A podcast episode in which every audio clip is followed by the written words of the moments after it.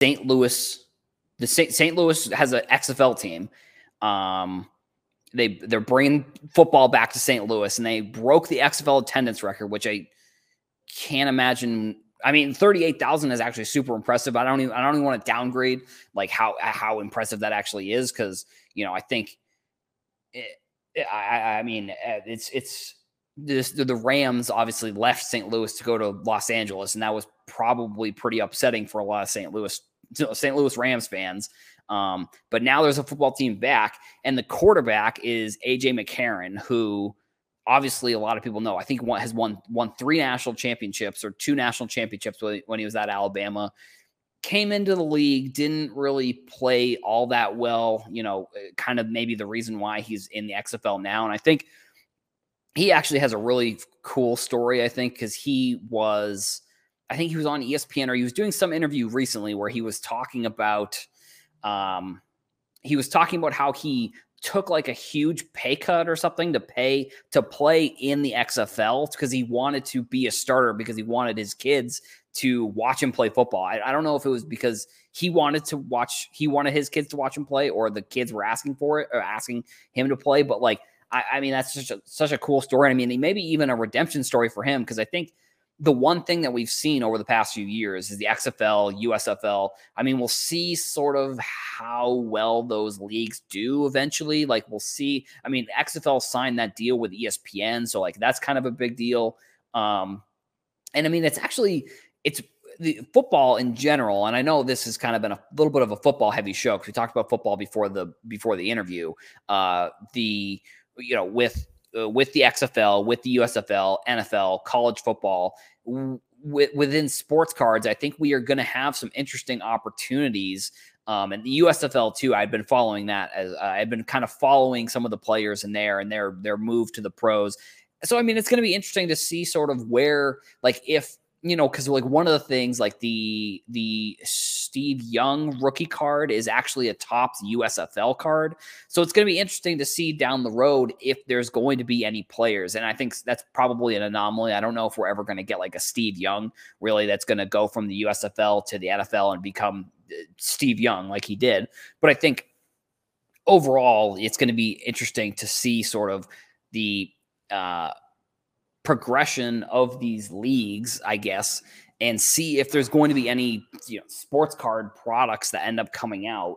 Um, and if if like you know if Topps or I guess Panini too, I don't I, I'm not 100 percent sure if they have licenses. I think I think Topps has the USFL. I'm not actually I'm not 100 percent sure about licensing between those leagues there, but like it's going to be interesting to see if like if a player gets his rookie card in one of these leagues, like, is it going to be viewed like how is that going to compare to like Bowman? And like, and, and it is cool also that like with the NFL or with football that like players are getting another opportunity. Like, I I wonder if like, um, you know, I don't know. I mean, we did see like Josh Gordon, for example. I think he had like a two or three touchdown game the other day. Like, it's going to be interesting to see sort of some of these maybe redemption stories through some of these smaller leagues.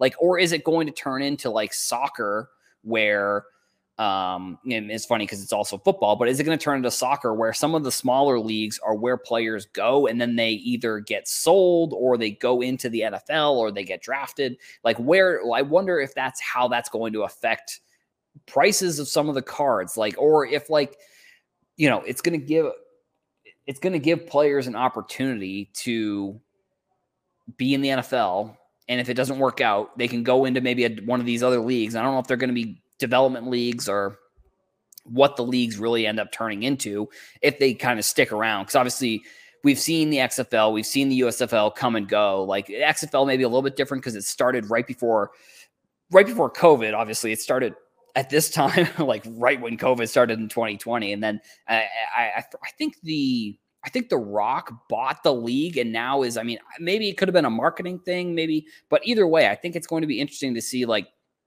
if an XFL player gets a football card. Like, is that XFL card going to be the top rookie, or like, is it only going to be if they're in the NFL? Because I mean, when you look at like soccer, like I was saying, for an example, like there are smaller leagues where players play in, and if they get a card in that league, like Mbappe, for example, has a Monaco card from 2015, I believe.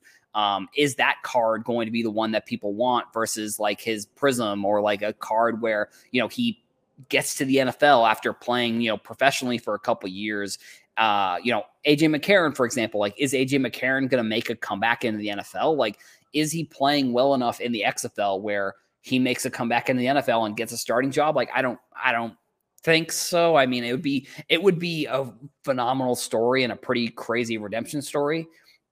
Um, but is are like USFL and or XFL cards going to be, you know, considered cards that people want if they are the first card of them playing in a professional league versus like an NFL card. And or like if Topps for example gets the USFL or the XFL license do they make like rookie cards do, do they make like XFL rookie card specific cards where like that has the rookie logo but then if they get to the NFL that gives them a different rookie logo I don't know. I mean, I think, like I said, these are kind of speculatory things that I I would be interested in, and I think that would give maybe people an opportunity to buy, you know, other players. I think the XFL also was sort of when it first came around, it was a little bit of like a gimmicky league.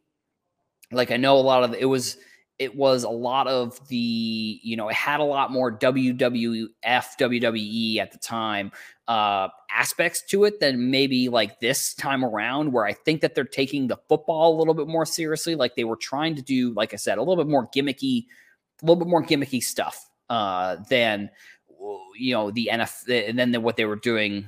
They're they were trying to do more gimmicky stuff back then compared to at least what I think now uh, with with the with the XFL. So I mean, I think it, it, it's it's definitely cool to see. You know, St. Louis too. I'm glad to see them get that you know, 38,000 isn't like a that's not a small number either. Like that's that's really impressive when it comes down to like uh, attendance at a game. Like who who really knows like where uh like where that's league like if like i said AJ McCarron like i don't know like maybe he becomes some sort of cult legend like he's already kind of a cult legend at alabama but like who knows maybe he's uh, you know maybe he turns into like another cult legend at, in the XFL, and then maybe he makes it back to the NFL. Like, who really knows? Like, that would be that'd be fun.